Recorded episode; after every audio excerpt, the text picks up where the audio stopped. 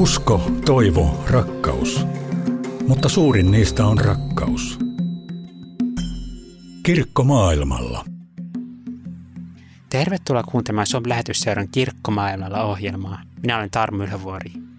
Tänään ohjelman teemana on haaste, miten nuoret pääsevät mukaan kirkon päätöksentekoon.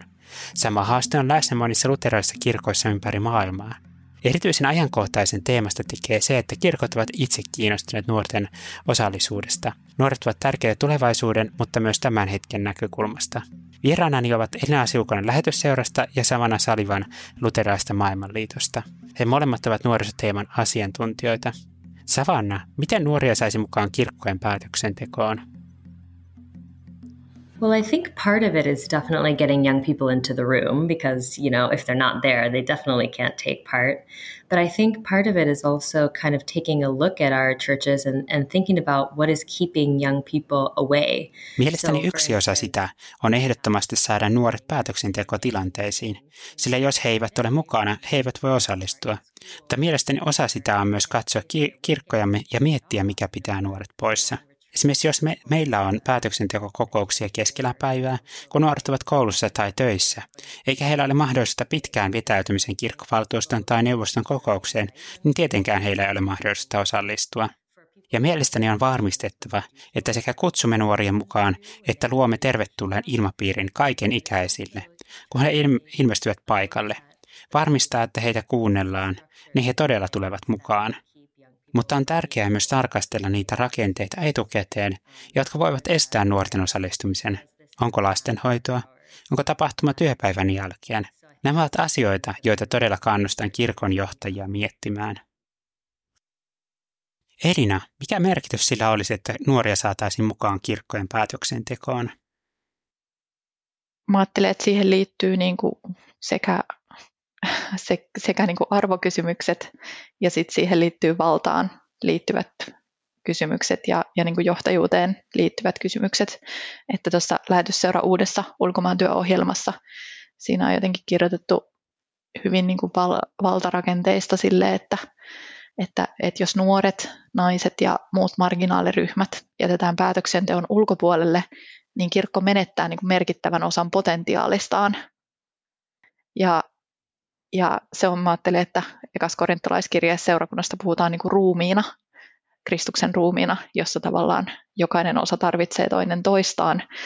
Ja jotenkin, niin kuin, jos esimerkiksi lapset ja nuoret niin kuin ikäryhmänä suljetaan niin kuin päätöksen, semmoisen niin kokonaispäätöksenteon ulkopuolelle, niin, niin tavallaan joku merkittävä osa siitä kaikesta hyvästä, mitä voitaisiin saada, niin se jää puuttumaan ja mä ajattelen, että, että ehkä nuoriin ja lapsiin liittyy niin kuin semmoinen, tässä nyt vaikka päätöksenteossa ja valtakysymyksissä, niin, niin kuin sellaisia haasteita, että helposti kaikkihan, tai mä ajattelen, että, lapsia ja nuoria, heitä, niin kuin heistä halutaan pitää huolta ja heitä pidetään ikään kuin, niin kuin sille, heidän arvonsa tunnustetaan kyllä, mutta sitten tavallaan semmoinen niin kuin potentiaali, mikä heissä on juuri sillä hetkellä, niin se jää välillä niin kuin huomaamatta. Ja sitten jotenkin mietitään paljon sitä, että no tulevaisuudessa he ovat sitten päättämässä näistä asioita tai tulevaisuudessa he ovat sitten rakentamassa kirkkoa, mutta he ovat sitä juuri sillä, sillä tietyllä hetkellä. Että tässä on niin semmoinen jotenkin sekä hengellinen ulottuvuus niin kuin sille, että mä ajattelen, että, että esimerkiksi pyhä henki, niin kuin, sehän ei toimi ihmisessä niin kuin vaillinaisesti tai Jumalan luomistyö ei ole niin kuin vaillinainen, että tavallaan sitten kun ihminen on aikuinen, niin sitten se on jotenkin kasvanut täydelliseen hengelliseen kapasiteettiinsa, niin kuin, vaan, vaan että jokaisessa hetkessä sillä ihmisellä on niin kuin annettavaa sille yhteisölle.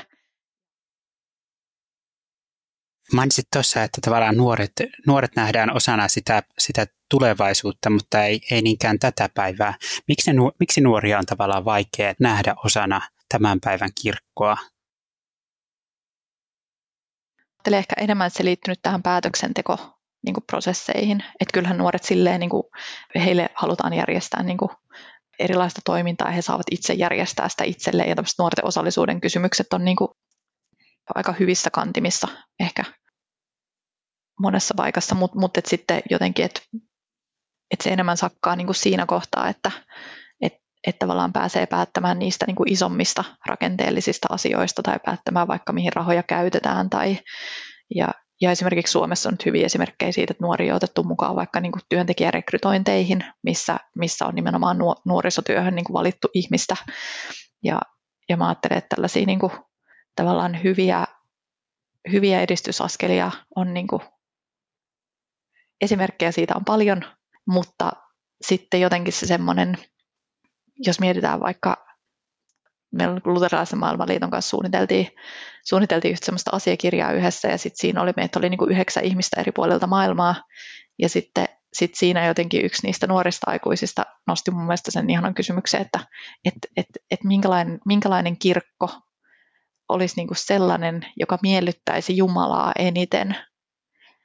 Ja, ja sitten mä ajattelen, että mun mielestä se on niinku mahtava kysymys, siis jotenkin, että jos mietitään vaikka jonkun seurakunnan toimintaa tai, tai kirkon elämää laajemmin, niin sitten jotenkin, että et, et, no, miten ne eri, eri-ikäiset jäsenet, jotka kuuluvat siihen ja ne, jotka haluavat kuulua siihen ja, ja ne, jotka toivottavasti kuuluvat siihen jatkossa, niin miten niin kuin heidän äänensä saataisiin kuuluviin ja miten se seurakunnan elämä voisi olla tavallaan kaikkien niiden jäsentensä näköistä.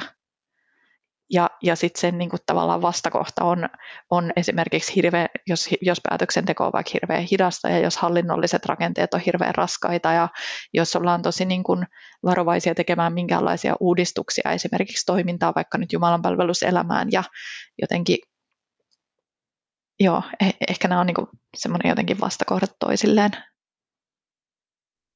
Savanna, kirkon johtajat ovat usein miehiä ja melko vanhoja. Millaista näkökulmaa nuoret voisivat tuoda päätöksentekoon?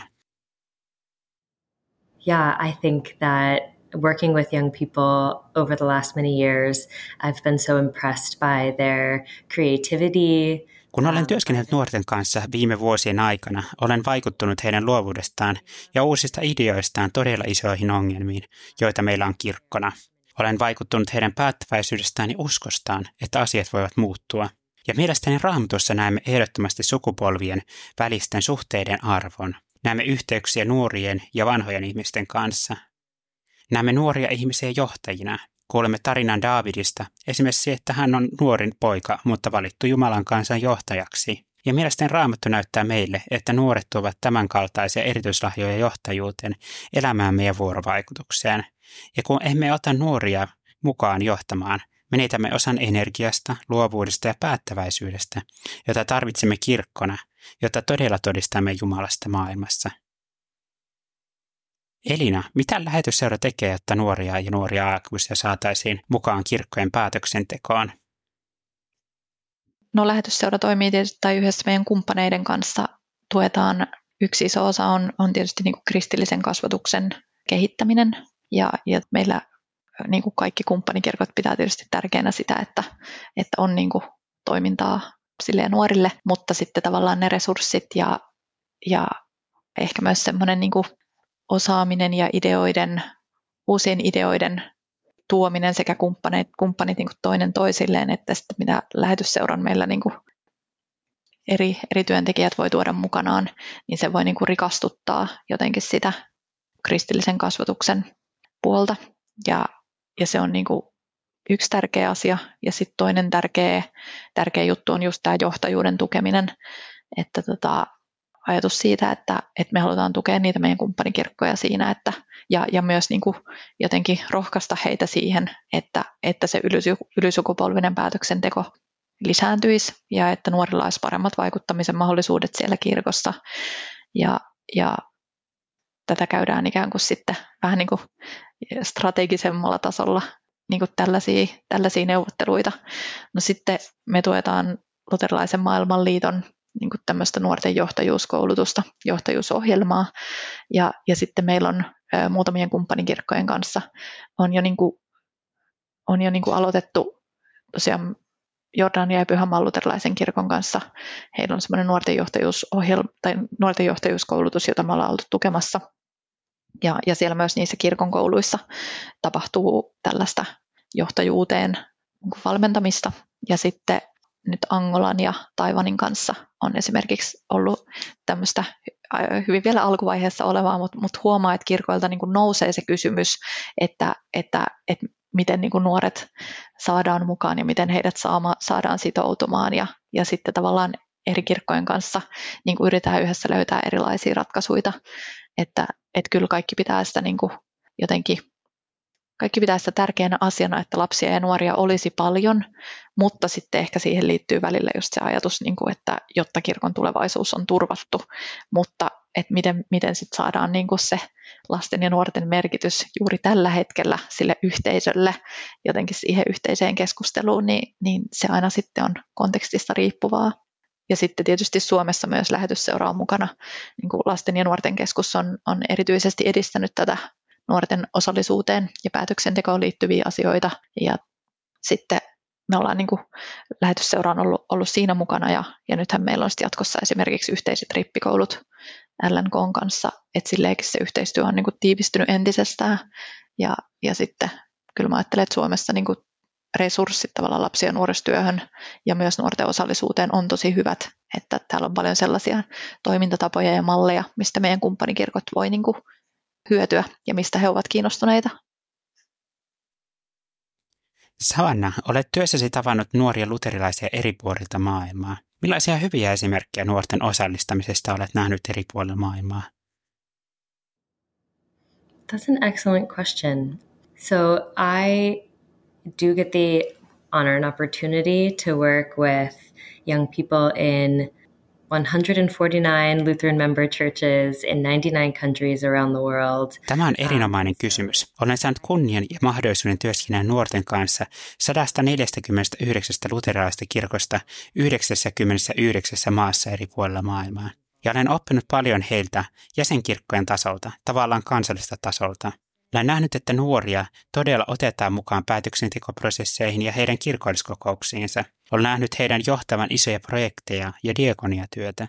Esimerkiksi Indonesian kirkko etsii parhaillaan teologia kansallisille kirkoilleen, ja he mainistuvat, että he ottavat erityisesti huomioon myös alle 35-vuotiaiden hakemukset. Olen nähnyt jäsenkirkkojen ottavan askelia kohti laajempaa inklusiivisuutta heidän omassa henkilöstössään ja yrittävän sisällyttää nuoria teologeja ja heidän näkemyksiään. Meillä on nuoria Etelä-Afrikassa johtamassa sukupuolten välisen oikeudenmukaisuuden projekteja ja johtamassa luterilaisten identiteettikeskusteluja, kokoamassa nuoria kirkoista ja erikäisiä ihmisiä ja kysymässä, mitä tarkoittaa olla luterilainen. Elina, mikä nuoria voisi puhutella luterilaisessa kirkossa? Mikä saisi pysymään tai liittymään kirkkoon? Mä ajattelen, no mä ajattelen sille, että luterilaiset kirkot, niin ne on eri puolilla maailmaa niin kuin aika siis erilaisia. Ja sitten välillä, kun katsoo tästä niin Suomen perspektiivistä, niin sitten unohtuu se, että, että luterilainen kirkko on monessa päin maailmaa tosi pieni ja niin kuin ikään kuin vähemmistökirkon asemassa. Ja sitten sellaisissa tilanteissa niin, niin siihen liittyy vahva semmoinen niin ehkä ajatus niin kuin perheistä ja, ja, ja ystävistä ja, se, ja nimenomaan niin kuin siitä yhteisöstä, johon halutaan kuulua. Ja sitten jotenkin luterilaiskirkossa korostuu kuitenkin vahvasti niin kuin armon ja, ja rakkauden ja niin kuin semmoisen oikeudenmukaisen ja, ja huolta pitävän Jumalan ajatus.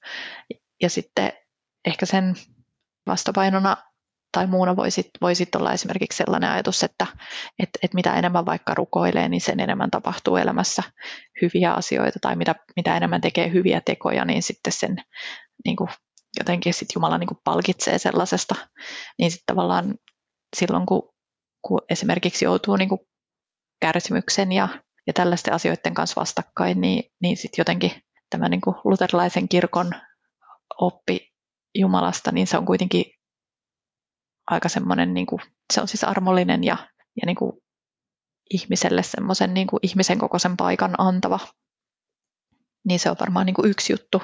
Ja sitten mä ajattelen, että, että, että se mitä se kirkon toiminta sitten tai seurakuntien toiminta on, niin se varmaan paljon ratkaisee sen, että, että, että miten siinä halutaan olla mukana ja mitä enemmän on tavallaan tilaa niin kuin itse ideoida ja olla rakentamassa yhteisöä ja, ja tavallaan saada esimerkiksi niille omille itse, itse kokemilleen tärkeille asioille tilaa ja mahdollisuuksia niin kuin vaikuttaa, niin, niin sitä suurempi se yhteisön vetovoima on.